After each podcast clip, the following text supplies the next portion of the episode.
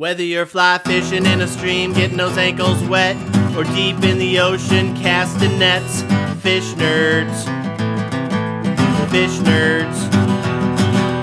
Fish nerds. It's a podcast. Hello and welcome to the Fish Nerds, the show about fish, fishing, and eating fish. I'm Clay Groves, Chief Executive Fish Nerd, licensed fishing guide, your best friend. We make a show that's always interesting, usually funny, and mostly true. This is episode 250. It should be a big landmark. We should be doing a big event, but I'm lazy. I'm all coveted out. I can't. Uh, I can't event anymore online. I, my brain is fried up. So we're going to do just a normal old show, but we really are excited about 250 episodes. And I do want to make sure I do a quick thank you to all of you, the listeners. The reason I make this podcast most weeks is because I know you're listening. I hear feedback from you every week, and it really matters to uh, me that you're listening because it's so cool. I, I make the show in my basement. It's a hobby podcast. Doesn't I don't make a living off this. I'm a now a full time DJ, so you can hear me on the radio every single day at WMWV.com if you want to hear my voice with music around it, you can totally do that. Uh, but I really do appreciate each and every one of you. 250 episodes, seven years in. Uh, I believe it is now the, one of the longest running outdoor shows on Apple Podcasts, if not the longest running fishing show. Um, my goal is just to outlast everybody else and see how long we can keep this thing going. We will be moving into our summer schedule here in about two weeks where I start releasing a show probably every other week or so. I just, it gets nice out and I don't feel like being behind the mic too much. We have been doing a Fish Nerds happy hour on Thursdays. We're going to move that to every other Thursday night. If you're on the Fish Nerds podcast group on Facebook, you will see the schedule up on there. We do game nights. We drink a little bit. We usually have a topical discussion or two. I try to lead it. Uh, this past week, John King, the crappie hippie, led it for me. I hear it went really, really well. And some of them I'm going to edit down for future podcasts because some good conversations happening there.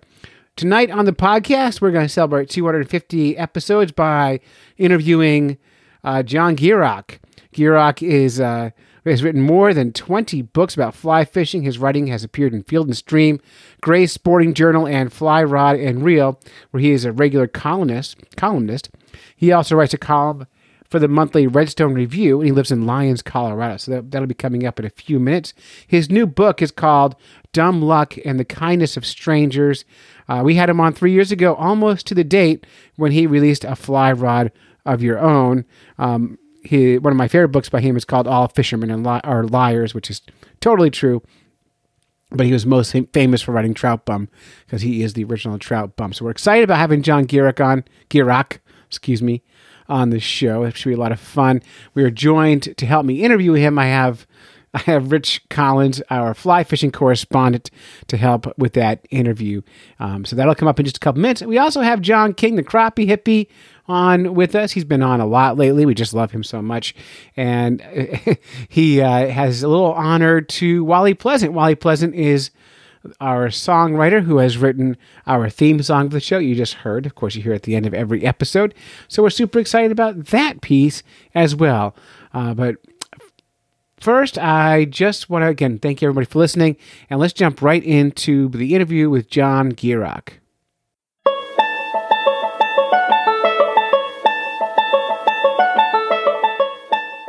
I'm here.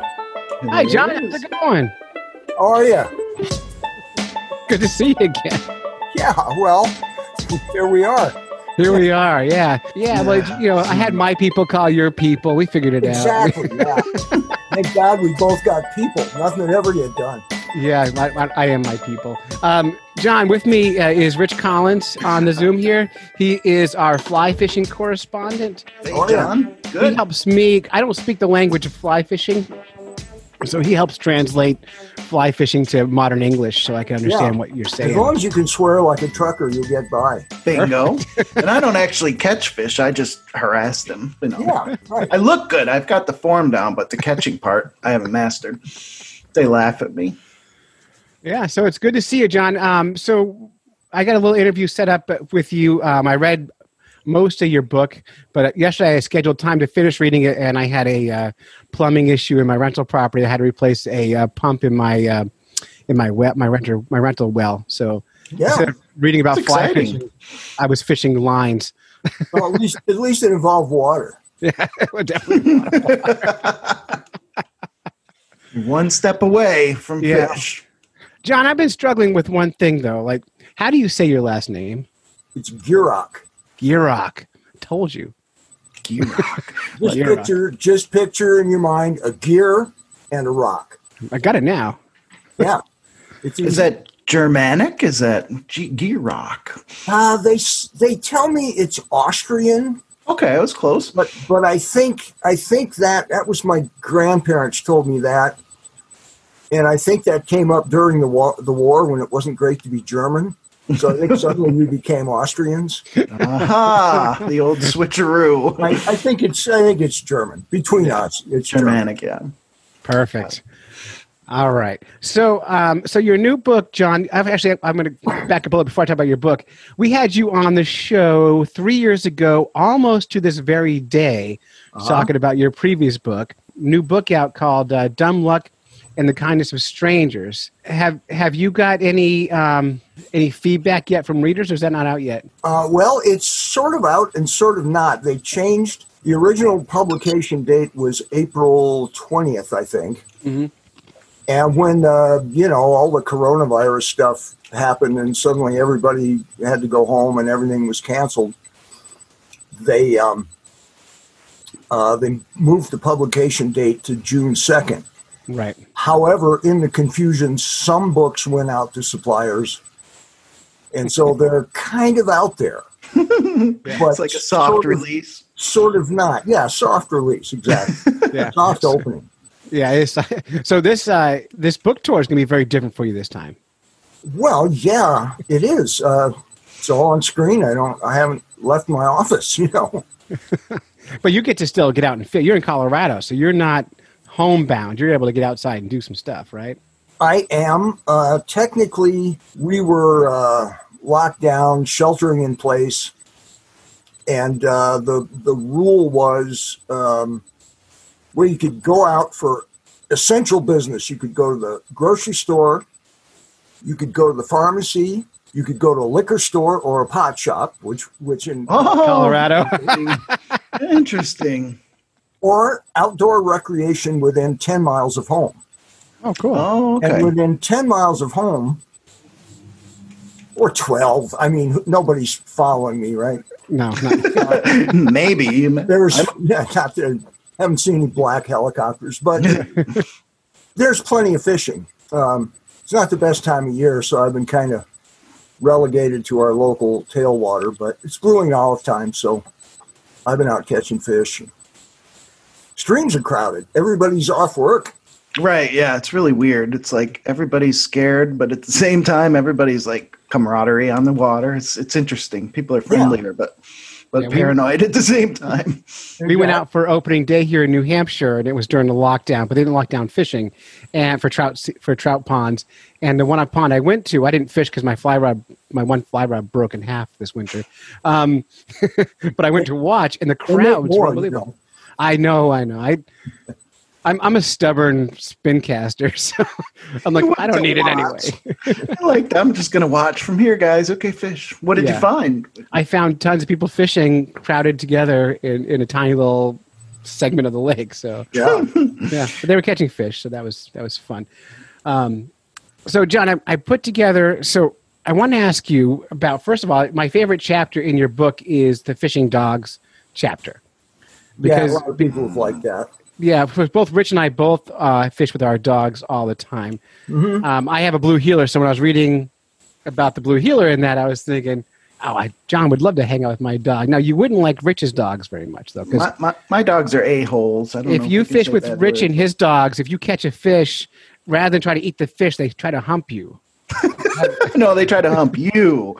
Yeah. A little dominance. There's a little dominance in, in Yeah. my my dog family. One tries to eat the fish, and the other just tries to take advantage of whoever he can and be the alpha. So Yeah, interesting. they love to fish, but they just have a different dynamic than than your Yeah. typical dog. Yeah. Well, so, dogs, dogs can be great fun to fish with, or they can be horrible to fish with. I, my friend uh, Mike Dvorak in Minnesota has a great dog named Moose. And Moose is really a good fishing dog. I mean, he's one of the rare, great fishing dogs. He doesn't try to retrieve the fish. He doesn't, I mean, he just basically watches. And if he finds something really smelly, he'll roll in it. And but you know, I mean, he's just a dog, but he's he's not in the way. And he's and he's good company. He's easier to talk to than than Mike is I bet he is. because he because he listens. Oh, oh, because he's been trained. you should have trained your kids. I use it as an excuse why I don't catch big fish or any fish. I just say, "Oh, because I brought the dogs and they scared everything away." Yeah, Works pretty good. I believe it. I, I used to fish with a border collie uh, named Abby, and she loved ice fishing. And she would sit by the ice fishing hole watching her little fishing rod. And when the rod tip bent, she would dance and scream and go completely insane. And then we'd reel a fish in and let it go, and she would shove her face down under the ice and try to recatch the fish we released. Yeah, so, was, so reading that reading that chapter kind of got me in that mode of like how cool it is to bring those dogs out with you. It's the best. I'd rather just have the dogs out on a stream and look at fish or look at something than even catch fish. Sometimes it's really, I don't know why. I don't know what makes it special just to have a critter there watching you, but it is actually. less lonely. it is. It is. It's nice. Um, I I tend to when I'm fishing. I t- I mean I'm I'm perfectly capable of sitting on the bank and drinking coffee or or you know resting a pool. But I'm kind of there to fish. I mean, kind of there to at least try and catch a fish.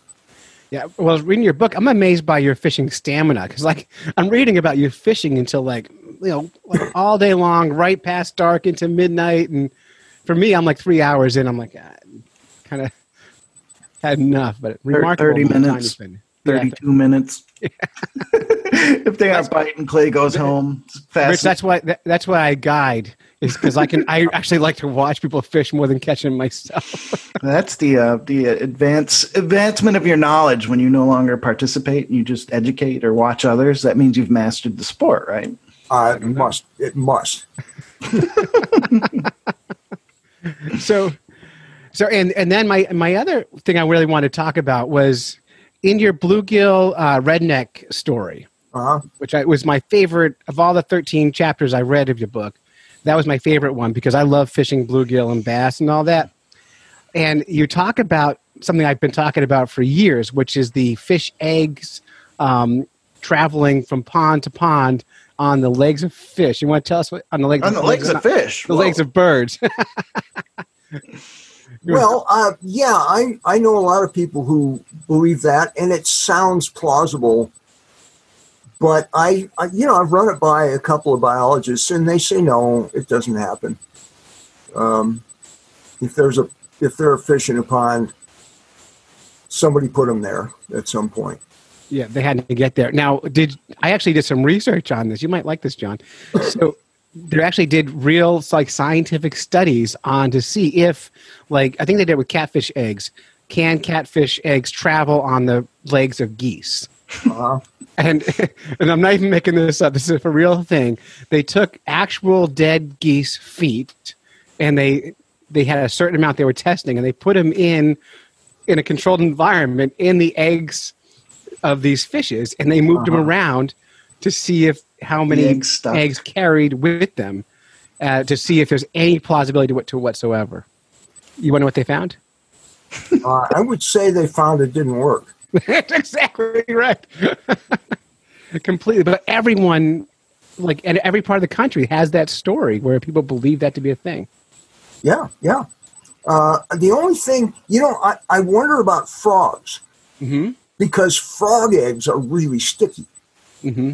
and they're in gobs and they you know they stick to the weeds and stuff and i could see if some wading animal got those on them and went to another pond i could see how that might work Yeah, I can see how that can work too. And but frogs have a easier, uh, uh, you know, they can travel anyway on land. So yeah they can hop over there too yeah, no one's wondering, gee, how do frogs get, you know, to the Yeah. next pond. Per- Perch get in every body of water, right? Like it's inevitable. I don't know that people stock perch illegally. With A right? yellow perch? Yeah, they're everywhere. Perch and sunfish, like bass, I get because they want trophy fish. But Yeah, but bass, you know, in that warm water ecosystem, um, some friends and I had a, a pond out here that we we didn't own it, but the owner said, you know, if you want to, she didn't fish. She said, if you guys want to stock it and fish in it, fine. And that's part of the formula. And if you want bass, you got to have bluegills or something like them because they they multiply like rabbits, and there's something for the bass to eat. to eat, oh, so it's like a real illegal stalker knows the formula. Well, So- they they Well, this they- wasn't illegal. This was this was perfectly legal. Oh yeah, yeah, in a But- private but, pond. Um, yeah, I mean, you need you need an ecosystem. You got you got to have something for the for the bass to eat. Yep. When they when they brought bass to New Hampshire, there's a book you can read called Bassing in New Hampshire, and it was like in 1890s. They strategically brought all your sunfish up together. So your your largemouth bass, smallmouth bass, Yeah. crappie, bluegills, pumpkin seeds, all together. Yep. Yep. For that very reason, just you got to feed the fishes. And ever since then, oh. trout fishermen have been killing bass. invasive. They're invasive. Yeah. You also I, I love the idea in that in that chapter, one of my favorite kind of like just one liners is the idea of inviting a bass home for dinner. I like that kind of really comfortable comfortable line. Do bass anglers get on you for eating bass? Um, it's never happened. uh, I don't really know that many bass fishermen. I um, I know when I was in Texas years ago fishing some some uh, bass tanks down along the Mexican border with this bunch of local guys that, that had a club down there, and I remember them telling me to catch some of them little five pounders so we can eat them. Eating size. Perfect. So yeah, I actually most of the bass fishermen I know know how to make beer battered beer battered bass fillets. So I, I don't see how they could get on me for killing one now and again. I was don't actually I was actually often. I'm, I'm glad you said uh, the beer batter. I was actually going to ask you how you cooked your bass. Beer batter fillet is a great way to do it. yeah. Yeah. Another way is um, just mix sort of uh, uh, wheat flour and cornmeal and some spices together and just roll them in that and fry them in a pan. So they, you know, they don't have that that layer of batter on them, but they're kind of crispy.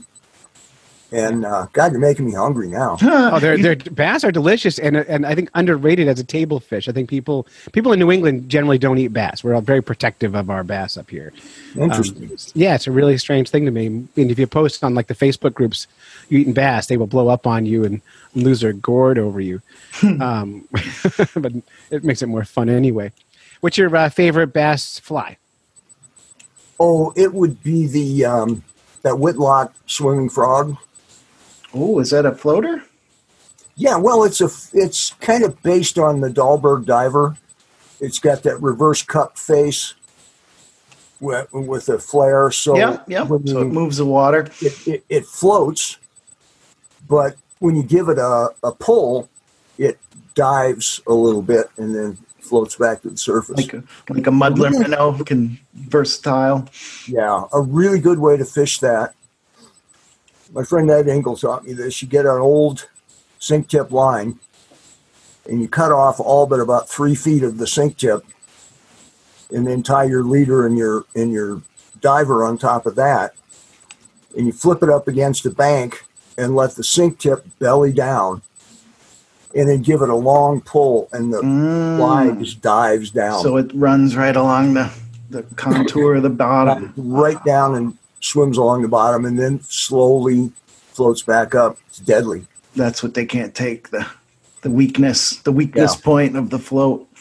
Hmm. Well, they're like bass are like cats. I mean, if, if some, sometimes you throw a fly out there and let it sit, and they'll come over and look at it. I've seen this happen. They'll come over and look at it, and all you have to do is jiggle it a little bit, and they'll eat it. It's like playing with a cat with Yep. a string. And they're moody sometimes. They're like, nope, God. yep, don't know why, maybe. Yeah. You ever um, you ever That's- pike fish with Oh, trout fly? Yeah, that's one thing we've been trying. We we've only got like eight pike in the whole state, but we go up and try to harass not, them on not a eight fly. spots, John. Eight, eight, Eight, pike. eight actual pike. You know, they, they don't like pike around here, but they do exist. But uh, on a fly, there's a few of us that go out and try to catch them, and boy, is that fun! I But tell you, John. Moody. I should tell you, John, that Rich hasn't read your book, and there is a, a whole chapter in there on muskie fishing. Oh, there is. Yeah, I couldn't get a copy; it wasn't out, but I guess it was. so yeah, muskie muskie are just um, they're just deluxe pike. yeah, and you know, same Even family, look very similar, uh, except that pike are, tend to be pretty aggressive, and muskies tend to be, I don't know what. They're just they're. It's hard to talk a muskie into biting. finicky, more finicky. Yeah, So why do we love trout over these giant monster fish? that's a great question. Well, I like. I have a soft spot for trout because I have a soft spot for fly fishing. And fly fishing really is about trout. All this other stuff came along later. Uh, when I took up fly fishing, it was trout, salmon, and steelhead. Right. Yeah. That was that was it. Nobody fished for anything else. And when I was fishing bass and panfish with a fly rod, all my fancy fly fishing friends started calling me grits. Grits. you know, it just they didn't get it. But you know, Dave Whitlock was doing that, and I, I picked up on him early on. Colorado is not great warm water fishing. It doesn't have great bass and, and bluegills. It's got them, but um, But why do we pine over trout so much? I always think it's the environment, flowing rivers, um, cooler environment. I don't know, but why do we do that? there is something about it when you hold them. Like you feel like you're holding something different. I don't know why. Like I'm with you. Like I like catching trout. I get excited about every trout I ever caught, but I can't place why I like them so much. Yeah, it's a good question. yeah, yeah, I don't know either. Um, you'd think I'd have more to say about that after some years, but I, Uh, I thanks just for don't. nothing. Yeah, It just, uh, well, you know, they're awfully pretty. they are beautiful. I mean, that's th- th- probably the prettiest fish in fresh water. And um, and there's a whole, there's just this whole mythology, five century old mythology built up around fly fishing for trout, and uh, that's kind of And the insects, they, they, irresistible. They tend to be insect feeders, though, of course, they'll feed on anything, but the, the bigger, Yeah. the game fish tend to be more like ambush predators on minnows and stuff, right? So I think the fly itself is, is more critical with trout, but that could be debated, I'm sure. Well, not to mention that if you're a, if you're a fish writer, uh, the people love reading about trout. I mean, that's if you look at the genre of fish writing, fly fishing books, trout books. Those are the the pe- books people want to look at the most.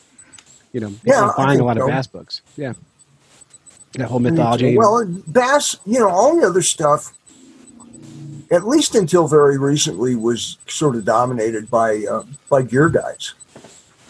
And um, God, when Tom McGuane and Jim Harrison and those guys got into fly fishing saltwater, nobody was doing it. They were, you know, everybody thought they were just a bunch of crazy hippies and would never catch anything. and then they prove they proved it works. well, they were right about the crazy hippie part, but they were wrong about not catching anything. All good stories start with a bunch of crazy hippies went out and dot, dot, Yeah. dot. Yeah, that's your, At least starting in the '60s, yeah. that's your writing prompt for uh, going forward. Start every every chapter out there. Now, I was fishing with um, public radio, and I was interviewing them afterwards. And one of the reporters, Sam Evans Brown, he, uh, from New Hampshire Public Radio, uh, said to me, and I have this on, on tape. He says, "Can I call bullshit on something?" and he was calling bullshit on fly fishing sections of rivers. And his his statement was he thinks that fly fishing only segments of rivers are designed to keep uh, the poor masses off the water. And I kind of wanted to get your take on that concept, John. What do you think about that? And that's what NPR reporter saying that. Yeah, um, there may be something to it. Yeah. Um, I usually the the the reasoning they use for fly fishing only, well, there's very little fly fishing only. What we have out here and through most of the West is uh, flies and lures only, single hook, uh, maybe catch and release, or maybe slot limit or something. But the the the technical possibility of not hurting the fish, so you've got a barbless hook, barbless single hook, you can release them. The mortality. Yeah. Well, well, that was the case he was making. He was saying, like in New Hampshire, we have fly fishing only. We have single hook barbless, barbless on some sections. He was saying, does a fish care if you're fly fishing with the single hook barbless or lure fishing with a single hook barbless? Does the fish care, or do they just not want to be caught? Yeah, well, he should come to Colorado and fish because that's out here. It's flies and lures. Yeah. and you know, no treble hooks, as I recall. I mean, I it's been so long since I fished that way. I don't even pay attention to the regs anymore. But uh, it's generally no bait because they take bait too deep. Right, kills them. Swallow it. Yeah. And uh, but yeah, I I in places where there are fly fishing only waters, I I can't remember where I I have seen that, but I think maybe I saw some in New Hampshire. There might have been Mhm. some in Maine. Yeah, I think you Common got to talk to Yankees here because we I pay think- for our licenses and we want to try to get fish that the guys aren't harvesting for food. So they set up these little artificial play areas, fly fishing only, and we all flock to them and stand there with our fly Yeah. rod. Yeah, it might be an Eastern thing. hmm I think it's a yeah because there's only so many in the way they migrate. I think they try to they do a lot of stocking in those areas too of the bigger fish, and they Yeah. want them to not be harvested because they cost 20, 30 bucks or something to grow. I th- I'm guessing now that I'm Yeah. here on your side. They can't be, they can't be cheap. No, might be a Yankee thing. I never thought of it that way. Fly fishing only sections. Yeah. But anyway, he was he was really bothered by that. We went- we we talked a long time about that concept, and he really thought it was just trying to keep poor people off the water. Is what he kind of looked at it as. Well, I you know it might have that it might have that effect. You know, one of the things that struck me about the fly fishermen in Maine is that because you do see that out out west here, with the exception of the occasional surviving old timer Mhm. uh, with his flies in a Prince Albert tobacco tin in his hip pocket. Uh, you know, the fly fishermen tend to at least aspire to be a little more upscale. Uh, well, the, the bait and, and spinner guys aren't. But um, I noticed, I, I remember that from Maine, is that people you would never out in the West spot as fly fishermen um, were fly fishing. Mhm. And um, because that's how, that's just how they fish. That's how the grandpa fished. It's how dad fished. It's how you catch brook trout and landlocked salmon, and it's just how you do it. That is true. Yeah, Maine Maine has a tradition of the sporting camps and all the all the things that we're fly fishing, and they have Yeah. native brook trout. So it must be a yeah, it is a tradition thing. And then they can whip out the you know the chug a lug plugs and throw just as well and run the bass boats, but they all seem to know how to fly fish in their back Yeah. pocket, whether they do it or not. Down in uh, when we were down in Texas that time, those guys were all gear fishermen, and when they saw we were fly fishing, they all broke out their own fly rods, and they were really good with those too. I mean, they were just fishermen. They fished however, however they needed to fish to get them. Yeah, I'll do that sometimes. I'll get my fly ride out just so I'm not the only one uh, feeling like I, I feel a little inadequate sometimes with my spinning gear. So I see a fly rod, I'm like, I'll go, I'll do it. Fine. Which is why my dog humped you. You felt weak, and he saw vulnerability. Clay caught a fish, and he was all excited. And Scout came up and gave him the business. I With know. the photos. Spotted the vulnerability. They're good at that. That's that's it. Yeah. I, I will say that I am I am a more effective fly fisher for perch, panfish, and crappies than I am for uh, like the four trout I've ever caught on a fly. So I think you're more lakes and ponds, right? To be to be real, trout I always think of as rivers, fast moving waters, wading. I guess that's a tradition, but they're in the they're in the lakes that you fish, and you do catch them. But I think I think it's more about the wading when you talk about Well- true fly fishing. yeah, again, there's there's a big tradition behind flowing water, and out west, you know, we get in McKenzie drift boats and float these big rivers and but um, boy, I've done some great trout fishing in lakes. They uh, you get them in a you get trout in a spring fed lake that's just full of scuds and damselflies and bait fish and all that stuff, and you know catch big, big old strong fish. They get less spooky sometimes in those lakes. They just go on feeding frenzies.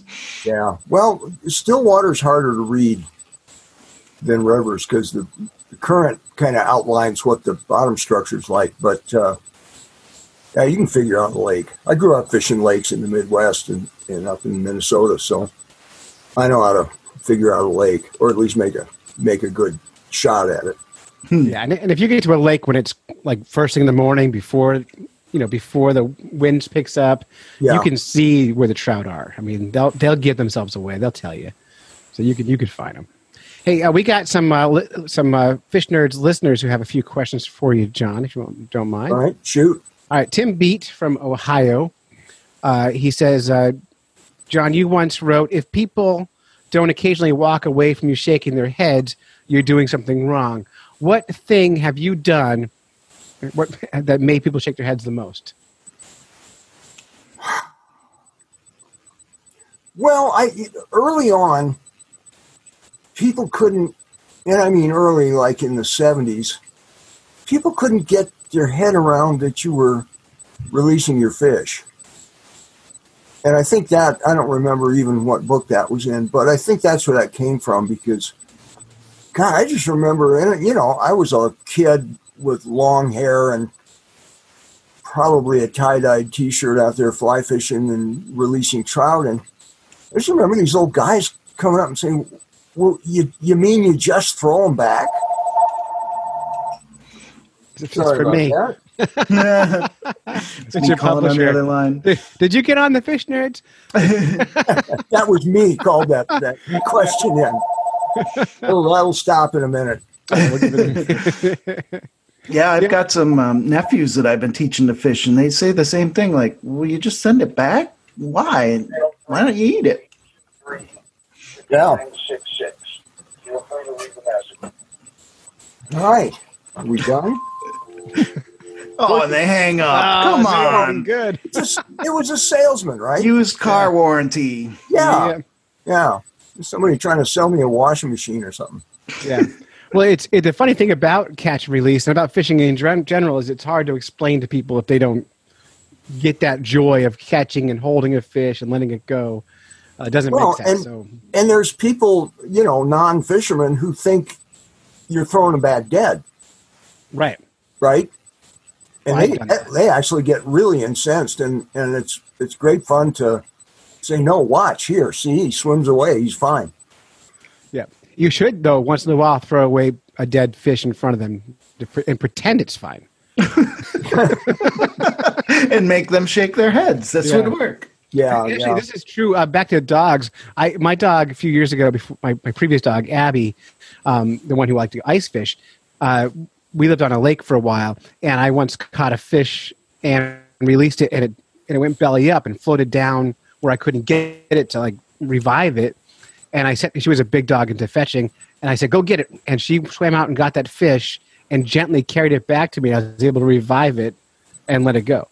So one time ever, she was useful. Oh. Yeah, yeah. so, so it can happen. Um, John King, uh, the crappie hippie from Kansas, wants to know: Have you ever caught a gar on the fly? Uh, no, but not for lack of trying. I, I was out in Kansas, somewhere around um, Wichita years ago, trying to catch them, and couldn't do it. Uh, we were, and we were, you know, we were fishing for a long nosed gar. they had this really bony mouth and a bazillion little tiny teeth, but you can't hook. A hook won't sink. So you fish with you take a length of rope, a couple inches long, Mhm. white nylon rope, and you take a knife and you fray it all up, and you tie that on the end of your leader. And when they grab it, their teeth get tangled in it. and They can't let go. I've heard of this. Interesting. So it's like a finger trap, but for their little jaws. yeah, it's, yeah, it's sort of like a Chinese finger finger puzzle. But um, you know, it was just we drove out there and it wasn't really happening. We every once in a while you'd see one and um, you'd see them break the surface now and again. The water was real muddy. Uh, just didn't work, and I never did try it again. But I wouldn't mind doing it. I mean, it's it was it was interesting. Yeah, and anything new is always interesting. Yeah. John, you you are, do have an open invite, John King uh, from Eastern Kansas, to you know if you ever want want someone to fish, but he didn't invite you down. So Keep it in mind. yeah, when you're itching to fish Kansas, I can't wait to go to Kansas. No one, no one ever said that. No, the brook trout capital of the Americas. I hear they got that brown water down there. Uh, so um, I want to play a little game with you. I, I pulled some John Gierach quotes and some other fishing quotes, and I'm going to read them to you, John. No, I'm yeah, I'll read them to you, and I'll read one to Rich Collins. We'll go back and forth, and you tell me are these John Gierach quotes or not. so you have to recognize your own writing. Dig deep in the memory banks. Yeah. Are you Okay. game? Shoot. All right. So this was first one's for you. Um, let's see. If you fish the wrong fly long and hard enough, it will sooner or later become the right fly. Did you say that? Yes. Yep. He knows himself. All right, Rich, this one's for you. Did John say this? If people concentrated on the really important things in life, there would be a shortage of fishing poles. No. No, he did not say that. That's a Doug Larson quote. Yeah. Ah, All right, John, did you say this? If fishing is a religion, fly fishing is high church. No. No, that's Tom Brokaw. oh, that was a Yeah. that was a good one. I'm not surprised you don't you know you know your own self. All right, how about this one, um, Rich? Really, the only thing a psychiatrist can do that a good fishing guide can't is write prescriptions. Yes, Did John say that? John did say that. I have a couple books, John. I don't have the new one, but I've I've enjoyed your work. For you. How about this one, John? There's a fine line between fishing and standing on the shore like an idiot. No, I don't think they said that. No, you did not. Steven Wright said that one. That said, yeah, I've heard that. That- that's a that's a classic. Uh, here's one for you, Rich. Lawyers are like nuclear weapons. By all rights, they shouldn't exist. But if some people have them, then you better have one too, just in case. That doesn't have anything to do with fishing. So Oh, I don't know. Let's see. Does John? John doesn't seem like a guy that really likes lawyers, unless they're fish. I'm going to say no. John, did you say that? Yeah, I did. You ah, did. shoot! did. you got me with the non-fishing stuff. If you read that passage carefully, it doesn't compliment lawyers. Right. It it compares them to weapons of mass destruction, but not bottom feeders. not bottom feeders. No. That's too easy. All right, got me on that one. All right, last one, John, for the win here.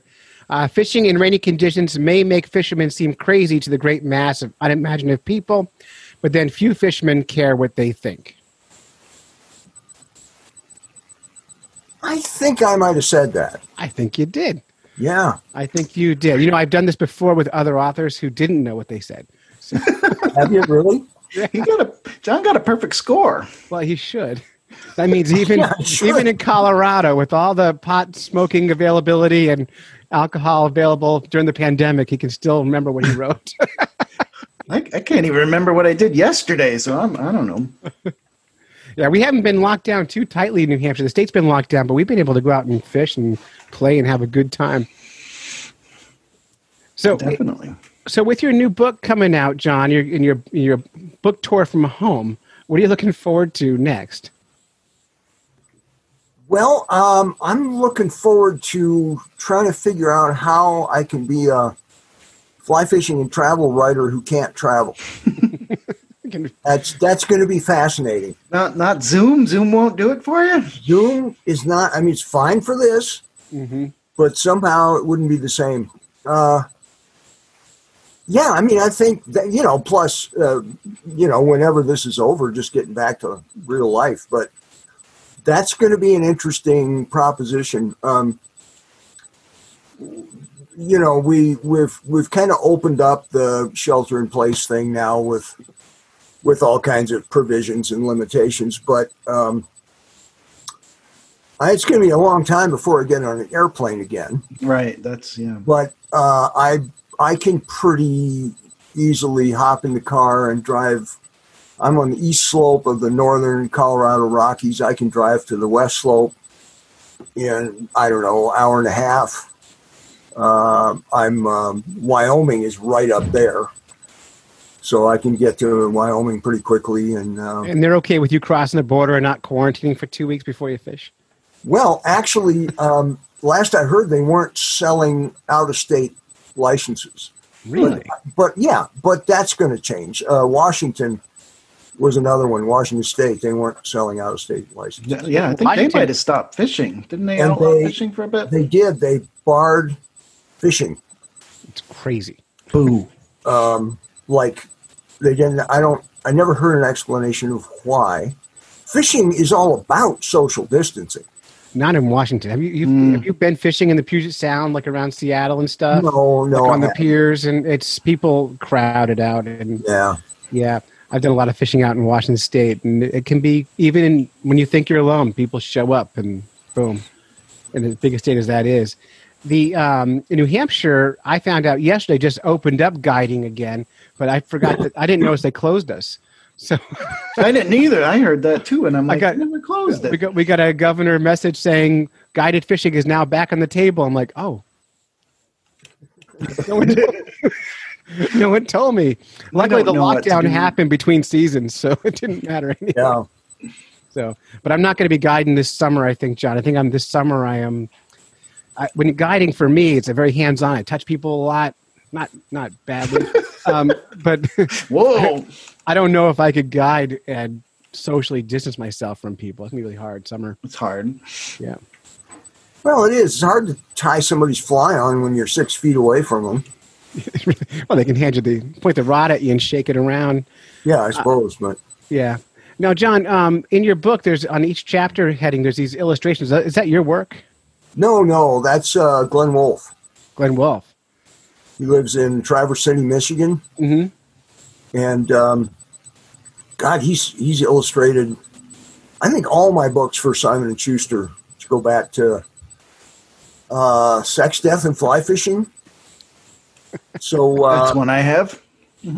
yeah, everybody has that one. All men. I know. It's so basic now. I don't have it. Everybody does it's uh it's a it's a good seller and somebody told me it's because women and daughters who are looking for father's day and and uh, birthday gifts for their dads see that and go well we got to get this for dad Mm.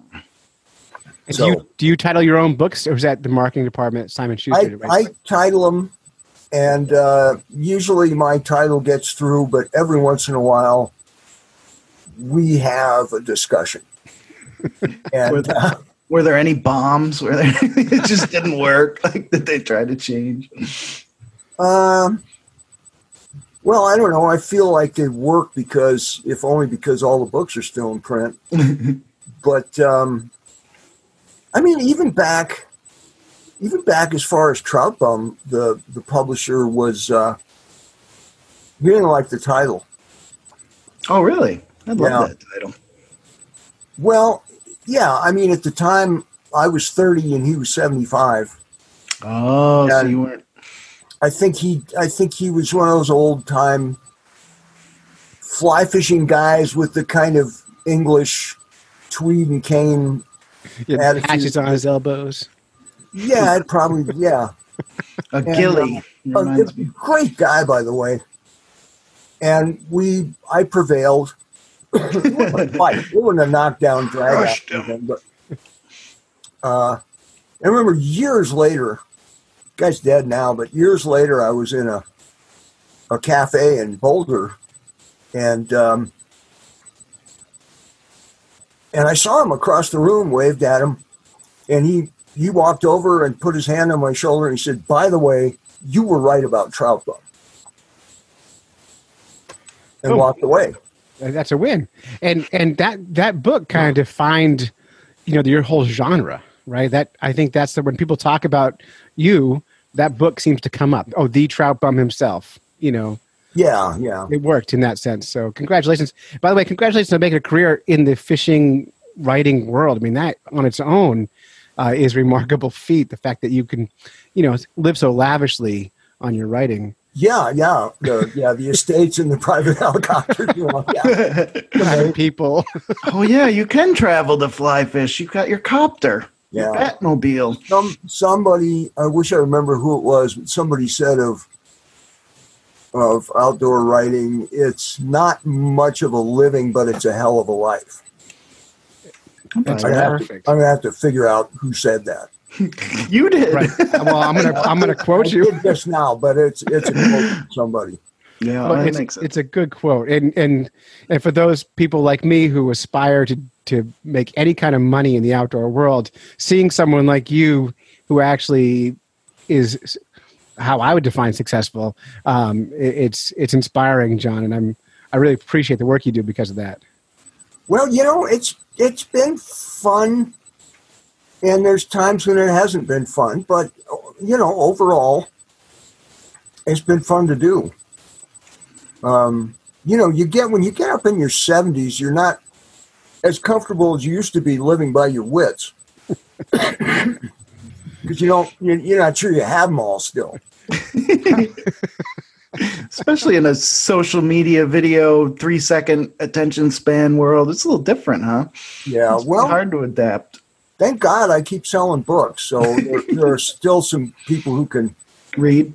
who can read and sit down and read 70,000 words and not get distracted. Whew. It's it's a challenge. And I- with reading, especially like reading like on like I'm I don't usually read on the on the iPad. Yeah. I always, yeah, I'll read a chapter, then I'll look at a video somewhere, and I'll forget that I was reading a book. I think that's the, the, the difference between reading now and then. Also, I like to I like to take a book outside and sit outside and get it dirty and mark it up. And I've been writing all over my iPad, and it just ruined it. Yeah.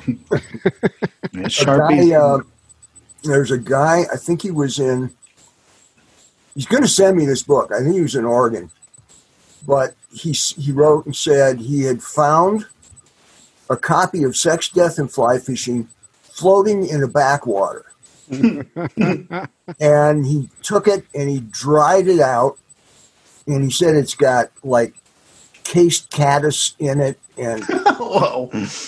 uh, and it, it- of course it's it's about th- two feet thick and Right. he wanted to send me send it to me so i could sign it for him Hmm. and i said absolutely Of course, yeah Did he send it? he's gonna Oh, oh, okay. probably got confiscated by the U.S. mail. I looked at that. Oh, illegal, illegal insect peddling. yeah well presumably it's dry now Sounds gross, but I, I think it's really, really cool. But anyway, congratulations, John, on the new book. Do you have any, any last things you want people to know about this book? Why should why should they care? Well i don't know they should care because i need to make a living That's a good reason. But, uh, Good enough. But you know, honestly, I think it's a good book. This is my twentieth book, Mhm. and I like to, I like to believe that they keep getting better. So I, I actually, I actually believe this is my best book yet, and others will make their own judgment. But you know, that's what I think. Well, I enjoyed what I've read so far, and I'm I'm going to get through it. And uh, what I like about your style of writing is that it's, it feels like just a, it's like a bunch of essays Uh huh. that kind of fit together. uh, But I can, but I could, I could skip it. Like if I want to go right to bluegills and read that chapter, I can go there, and it doesn't impact. For me, it doesn't impact the book. It's it's terrific. Yeah, a guy once told me he liked my books because the chapters were just the right length to read on the toilet in the morning. That might have been me. Yeah, it might have been. It might have been every some guy. in New Hampshire anyway. well, toilet congratulations, John. Rich, you got anything else? Any final parting words for. John? Well, I, I don't know why I'm, I want to ask this, but I want to know what John's favorite fly rod is. Either Ooh. type, size, weight, like Is there anything that you love, or are you just not a, a rod guy? Is it a bamboo? Is it? Is there? Oh, I'm yeah, I'm definitely a rod guy. Um, you know, it's hard because I have a whole bunch of rods that I really like, and I had been fishing. You know, we had this blue wing olive hatch for about a month, and I've been fishing a Mike Clark seven foot nine inch five weight, and um, because all the other fishermen were grabbing all the the pools that were easy to fish. I ended up in the pocket water, Mhm. which is great. Pocket water fishing is great, but um, I wanted more reach with the rod than I was getting from a seven foot nine inch. So I dug out an old Wright McGill Granger Vic- Victory, which was or um, Granger Favorite, which was made in the uh, this was probably made in the 50s and is right down the road in Denver. Mm-hmm. Great rods. And um, So it's, eight classic. a, it's eight and a half foot long for a four weight line. Hmm. And it's, I've just, I've been loving fishing it. I mean, I've fished it for the last couple of weeks. And um, Is it, um, now, Is it graphite, bamboo, fiberglass, it's bamboo. bamboo? So an old bamboo. Yeah, I don't know. I just felt compelled to ask you that because everybody's there's so many high end rods now, but they all just throw a line further, right? So people are starting to change what they want out of a rod. I thought it'd be interesting. Yeah, and you know when I used to work in uh, fly shops, people would come in and they want to try out a rod, and they'd always want the rod that they could cast the farthest. Yes. And I learned to go out and say, "Well, where do you fish?" And they'd tell me a couple of places, and I'd say, "Well, do you ever cast that far there?" and they'd say, "Well, no." And I'd say, "Well, let's get a rod that casts at the range you're used to fishing." Sweet spot, at, yeah. because Hmm. that's that's the rod you're gonna be happiest with. Yeah, a little finesse on the middle is always nice. Yeah. The only time you need, you know, distance is if you're fishing Pyramid Lake in Nevada, where you wade out armpit deep with a step ladder, climb to the top of the step ladder, and cast from there. It's on my bucket list. Yeah, that's what Yeah. I want to do. Or, or saltwater, saltwater fishing. Just as weird as you imagine. Is that, is that a real thing? You weren't making that up? Oh yeah, it's No, I'm not making that up. Oh God! You Okay. if you go on, you look up pyramid fishing, look up fly fishing Pyramid Lake. Uh-huh. Online, and the first thing you'll see is a picture of a line of guys on the top of step ladders. step ladders. Yeah, they bring. It's kind of like the rigs they have at the Cape Cod Canal that they drag out every day to fish with. They have their ladder rigs, so they Yeah. can spot. Yeah, and they make they make special fishing ladders where it's got a handle and wheels and a, a cup holder, and uh, so you can you can drag it down to the water. It, that's amazing. It's a whole little industry there. That's those are big native fish too. I think, right? Cut, are they cutthroats or are they? The cutthroats are Lahontan cutthroats, and they they get big. They catch you know a couple of twenty pounders out of there uh, every year. God. But your you know your average fish is perfectly respectable. You know, 20, 24 inches. And you're on a ladder, so that adds two inches at least, right? Yeah, exactly. That's amazing. I, I went cutthroat fishing last summer for the first time, and they would just jump over the flies. They would not eat the flies. They just right over them every time. Yeah. Interesting. We were skittering flies across top of rapids in Washington State, and they were just jumping over them. Were they denying them, or were they? They got pretty good aim, but Well, okay, I'll take it back. Okay. I wasn't fishing. My my twelve year old daughter was fly fishing for them. Uh, Hmm. She was doing far better than anyone, so she had it worked out. She had it worked out. One more quick question. It was a question for you um, from North Country Angler Fly Shop. They want to know how you feel about stocking trout on top of native trout. Oh, not this question. I know. I Steve. Yeah. yeah, well, I I would rather people didn't do that um, because it's what happened to so many of our native trout out here is that they they stock rainbows on top of cutthroats and uh, the rainbows outcompeted the cutthroats, and the cutthroats are gone. And now people out here are scrambling to reestablish cutthroats 80, 100 years later. It's too late. So, you, well, yeah, in some cases it is too late. But, you know, I'm not a fisheries biologist. And so there might be a good reason. Um, but generally, native trout don't compete well with fish that haven't always been there. That's Um, about that's about what I think too.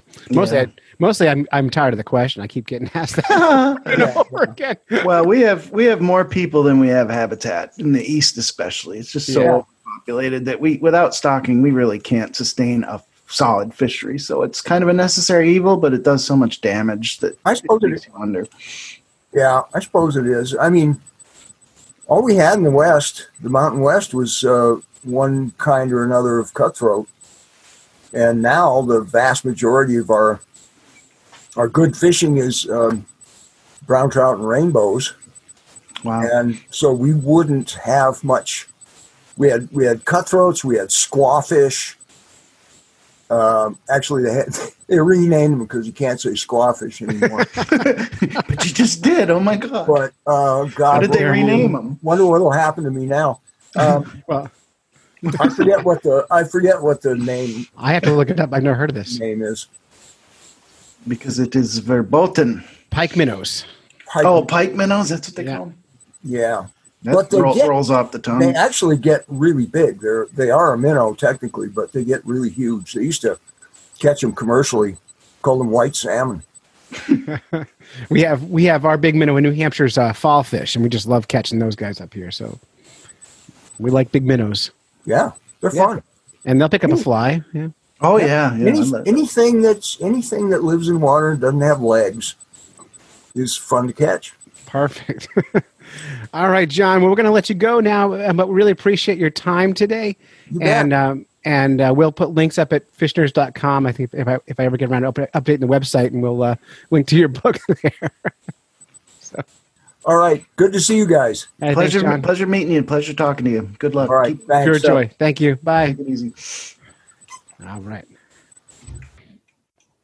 That was cool. Yeah. But I'm going to end the time here with you, Rich, in one minute.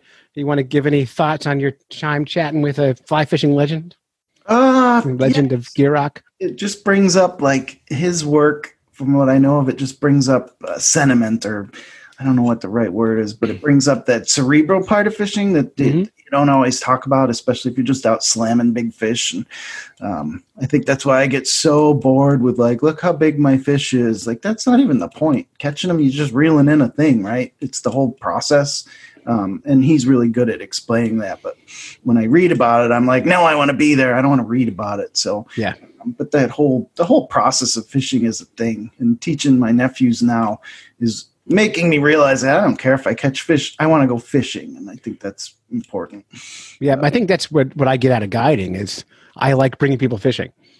You know, it, I get a lot of joy out of just watching or teaching someone else to do it. Um, but whenever I talk to people like John, I always feel like I, I'm not fly fishing nearly enough. I always feel so inadequate. yeah it's a weird little thing that i mean i'm sure you get it spin fish no maybe you don't I don't know. when it all clicks and you're just looking around and you're just looking up at the sky and you're watching the water and you hear everything yeah you probably it's like that early morning dawn thing when just everything's perfect Yeah. And that, that's the fly fishing that i think we talk about um, but yeah i don't know how you do your job because like even when i take the kids if they don't catch a fish i just like i turn into a puddle i question everything about my Oh. life like i suck i don't know what fish do they're just a dumb animal i think of you going fish are dumb and easy to fool and then i'm like why can't we catch one Yeah, well, it's it's worse as a guide because people are paying you oh, hundreds Oh, of yeah. dollars, and if you can't put them on fish, you feel like like they're all very forgiving. They're always like, "Well, that's why they call it fishing and all that crap." That's a, like it breaks my heart.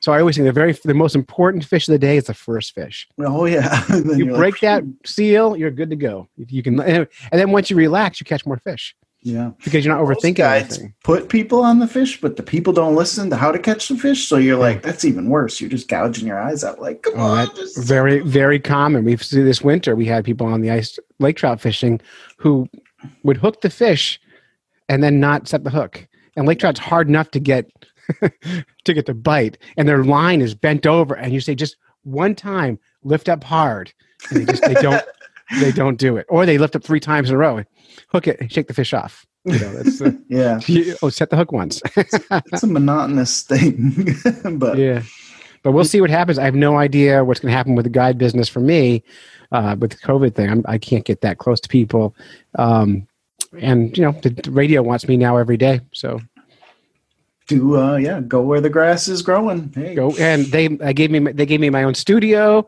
that no one else goes in. It's private space. Oh, So you got a sterile? COVID studio? I've got a COVID studio.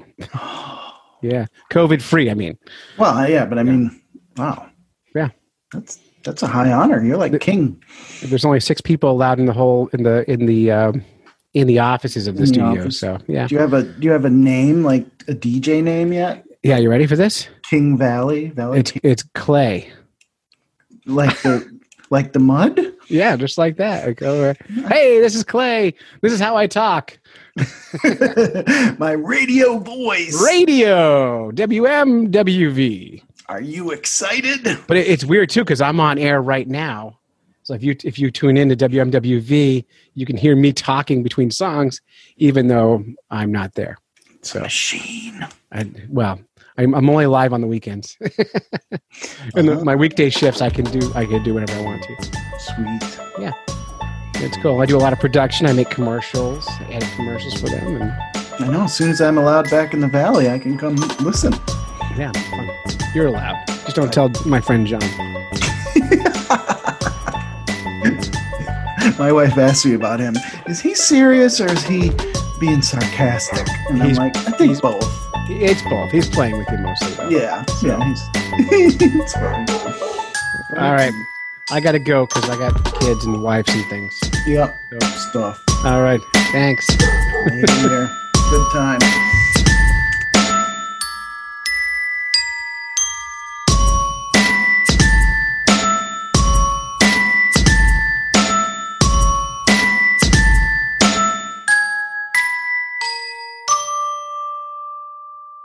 Book will come out June the 2nd on Simon & Schuster. You can pick it up at Amazon or wherever good books are sold. Hopefully the audio book will be out as well. I read 80% of the book, uh, only about half before I interviewed John. So there's a few awkward moments in that interview. You probably heard them trying to get him to tell some stories. Always a challenge when you don't know someone very well. And it's a different, you know, fly fishing for me is different than what I usually do. So a little uncomfortable for me, but very nice of John to come back on the show for a second uh, appearance. We appreciate him very, very much. Next up, we got the Crappie Hippie with a tribute to Wally Pleasant. And uh, I love Wally just about more than anybody, so I'm super happy that John also gets it. Well, I went to the mall one sad day because I needed a haircut in a bad way. But to my surprise, that barber didn't just take a little off the sides, no. And when he was finally done, I wished I had a gun. You see, I looked in the mirror and almost fainted because my head looked like something Picasso painted. I had a bad haircut. Bad haircut. Bad haircut. Bad haircut. Well, the next day in school, I wore a hat in order to avoid ridicule. All right, everybody. I want to start this piece off with a little story here. I was up in the uh, northeast part of the country, in New Hampshire to be specific. I was out on a guided fishing trip with this really renowned guide on his pontoon boat, and uh, the group on the boat was rather mixed. We had a local fly fishing expert named Rich, and we had these two kind of spacey, groovy uh, blonde women on board that were all strung out on wedding cake and popcorn, you know, Pixar movies and generic pop. Apparently, they'd been partying hard all weekend and we're kind of in the burnout, wind down part of the experience. Um, every now and then, the older one, she'd pick up uh, her telescoping fishing pole and catch a few fish. Uh, apparently, she and the guide knew each other in passing or whatever, but I could, you know, clearly see that she was showing us that. Uh, if we were having problems catching fish, it certainly wasn't his fault. And the younger one, she was in charge of the music and kept playing the Hamilton uh, soundtrack over and over and over and over again.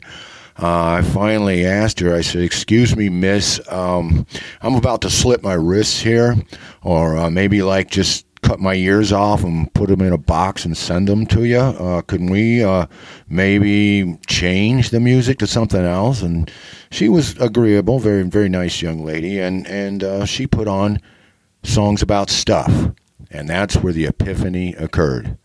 We'll be right back. He was ready to go, and he was ready to put on a show. He's got a dislocated shoulder, a bloody head, and he's trying hard not to cry. Backyard wrestler guy.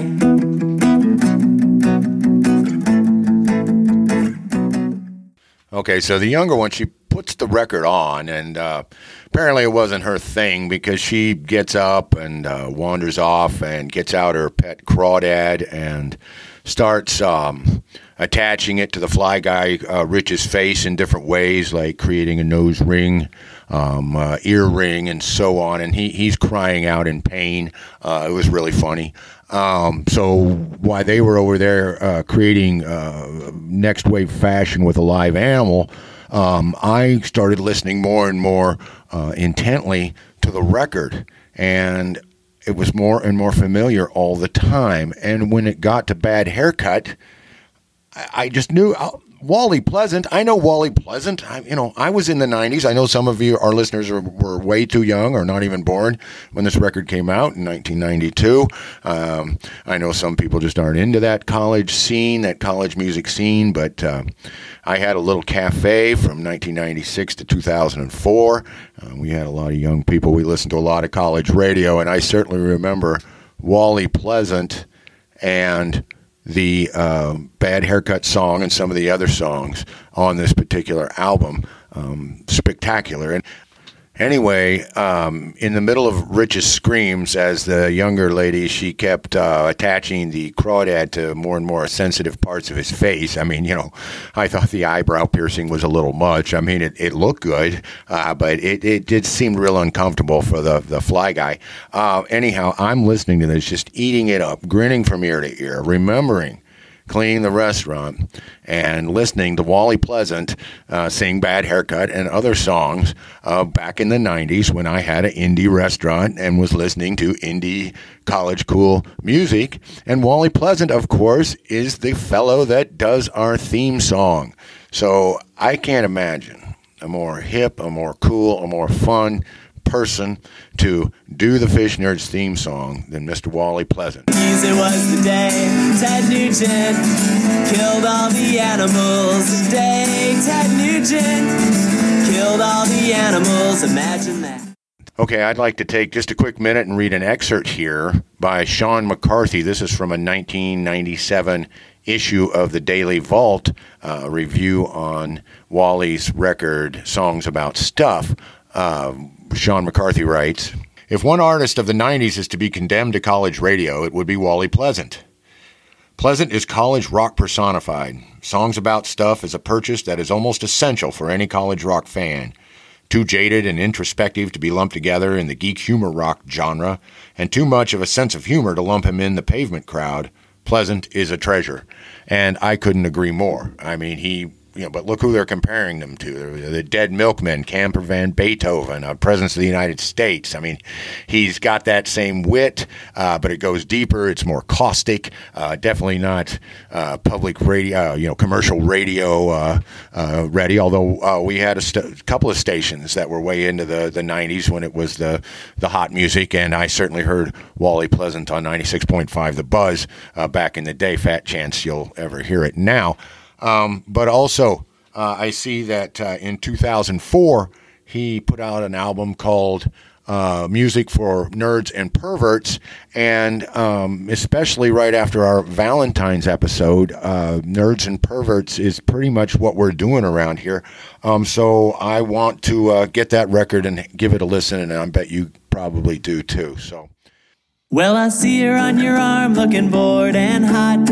I would like to give her a shot. Try to give her what she wants and go the extra mile. But don't worry, I just want her for a little while. Take her out and I'll take her home. I'll bring her back when I'm done, so you're not alone. Out with the old and in with the new. I'll be her listening ear when she complains about you. Cause I gotta get with your girl.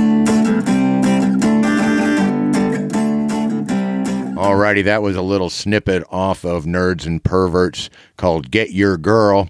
Uh, really funny song. Good, good, typical Wally Pleasant uh, humor there. Uh, you know, our good friend Donna Hume of the Varmints podcast uh, suggests that our intro outro sounds just like the Violent Femmes in a lot of ways, and that is a very apt comparison. Once again, another fabulous late '80s, '90s band uh, to compare Wally Pleasant to. Uh, he was in a good crowd. He was in good company, and you really can't be a student of that era, that that mid to late '80s uh, to mid '90s era, without checking in to Wally Pleasant. It's great music to fish by. It's great music while you're driving along. It's great music just to get a wry smile when you need one. Uh, you can find Wally Pleasant on Facebook. He has a Facebook page, and of course, he's easy to find in all the usual spots on the uh, internet and the streaming services, uh, YouTube, Spotify, et cetera, et cetera, et cetera. Um, you want to hear him chatting it up with Clay? That's episode 193, where Clay talks about Wally's book, A Thousand and One Oyster Jokes, and actually uh, plants the idea that he'd like him to do a theme for us. And by golly, the guy went and did it, and we can't thank you enough, Wally. We sure appreciate it. We love the theme, it fits us very well. So, this has been Crappie Hippie, your tree hugging redneck, saying, Listen to the music. Peace out. A bad haircut. Bad haircut. Bad haircut. Bad haircut. Well, some people look at me like I've lost my mind. I often answer the question, was your barber blind? One woman said I looked like her Pekingese, and my parents think I have a disease. And I go to a psychiatrist these days who tells me I'm just going through a phase. And my best friend thinks I'm trying to set a trend. I had a bad haircut. Bad haircut. Bad haircut. Well, I I'm gonna cry about it for a while. Whoa, whoa, whoa, whoa, whoa. Thanks, Crappie Hippie. And honestly, the amount of work you've been doing on the show the last few months has been uh, way outside of what expectations are for people who work for free. But we really do appreciate it. Other things we appreciate are people who give us money. Uh, because this podcast is a hobby show, we do it for generally for free. I have some advertising, but it the advertising helps us cover our costs. It costs about I'm up about 350 a month now to produce this podcast. Uh, believe it or not, there's a lot of super secret expenses, and when you start making a podcast that um, that is listened to by a lot of people and distributed in a lot of places, all that costs money. Uh, a lot of little subscription costs for audio editing and that sort of thing, and those all add up. And without support from you, the listener, uh, we would not be able to do it. So I just want to give a quick shout out.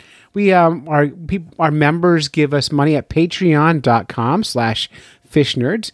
And I just want to kind of quickly thank everybody who's given us money. And if you want to give us money, we really do appreciate it. All donors will get fish nerds, uh, fish nerds ringtones that you can have on your phone. So I'm, I'm really annoyed by my ringtones now because they are my fish nerds theme song. So in no particular order, here's who we are thanking for their money. And we really, really appreciate it. Alan Byrne, Andrew Lewin, Anthony DiPolito, uh, Bethany Metz, Backwoods Graphics, they make our decals too. Big Buck Registry, Big Buck Podcast. Bradley, no last name. Brian Wallenczak, I probably said that wrong. Chad O'Leary, Chandler Dobson, Christopher, whose last name is not showing on my spreadsheet. Christopher Englert, Cody Fondy, Courtney D. And Courtney D, if you're still listening, I sent you a decal and it got returned to sender, so your address I have is no good. Uh, Dave Jackson from the School of Podcasting and give us some money here. Um, Dave Williamson, Ed Hind from England, uh, Fish Guy Josh, Frank Longaria, Longoria, Graham Meehan, thank you, Gregory Sitzman, Hugo Madeira. So he used to be our our cooking correspondent. We haven't heard from Hugo in quite a while. I'll try to get back on the show. Jeff Danielson, our FM librarian. Joe, Super Joe Pardo. Jonathan Sutter. Josh Lopes, lopestax.com. Kate, no last name. Uh, Kevin Kupzik. Lycan Rancor. Lindsay Freeman. Mark Pieper. or Piper. I don't know. Mike, Mark, we see him at the Fish Nerds Happy Hour. Matt Philippi, Michael Steffen, who uh, won the Great Rotary Ice Fishing Derby this year. We had him on the show a few months ago. Michael O'Keefe, Manga Bay, who does a news uh, podcast. Nicholas Craig, Olaf Nelson, uh, Ray Layton, Reed Sutter makes our fish sex music. he doesn't want me to say that, but I'm saying it. Uh, Renegade Clock, which is also a podcast. Rich Collins, Ryan, no last name, Sean Bradbury, Soju Devil, da Devil, Soju da Devil, who knows? Uh, in the Jock and Nerd podcast, and Tim Beat, Tim Beat. Also, we appreciate every single one of you. This podcast honestly could not exist without your donations. We really, really do value you. So that's episode 250. I hope you enjoyed it. We'll be back next week uh, with another episode. I'm thinking I'm going to try and edit one of our game nights into a podcast. And then when we get into June, we're going to start going bi weekly for the summer, try to get two episodes out a month. But you never know. We may end up getting content that fills us up, uh, fills up your ear holes, and then we'll get back to September to our normally weekly schedule. Unless I get a real sponsor, and then you know when you're under the under the gun of a sponsorship for a weekly show, you you kind of push it out a little bit further. So anyway, thank you so much for listening, and until next time, follow the code of the fish nerd. Spawn early and often. Never trust a free lunch with a free lunch with strings attached, and swim against the current every chance you get. You think that me doing the show 250 times, I'd be able to nail our closing without notes. I cannot do it. I, I suck at that. Sorry. Bye. Thanks for listening. Whether you're fly fishing in a stream, getting those ankles wet, or deep in the ocean casting nets, fish nerds. Fish nerds. Fish nerds. It's a podcast. Just for the halibut. Fried in a basket or broiled in a pan. Eat it raw like you're in Siam. Fish nerds. Fish nerds. Fish nerds. It's a podcast.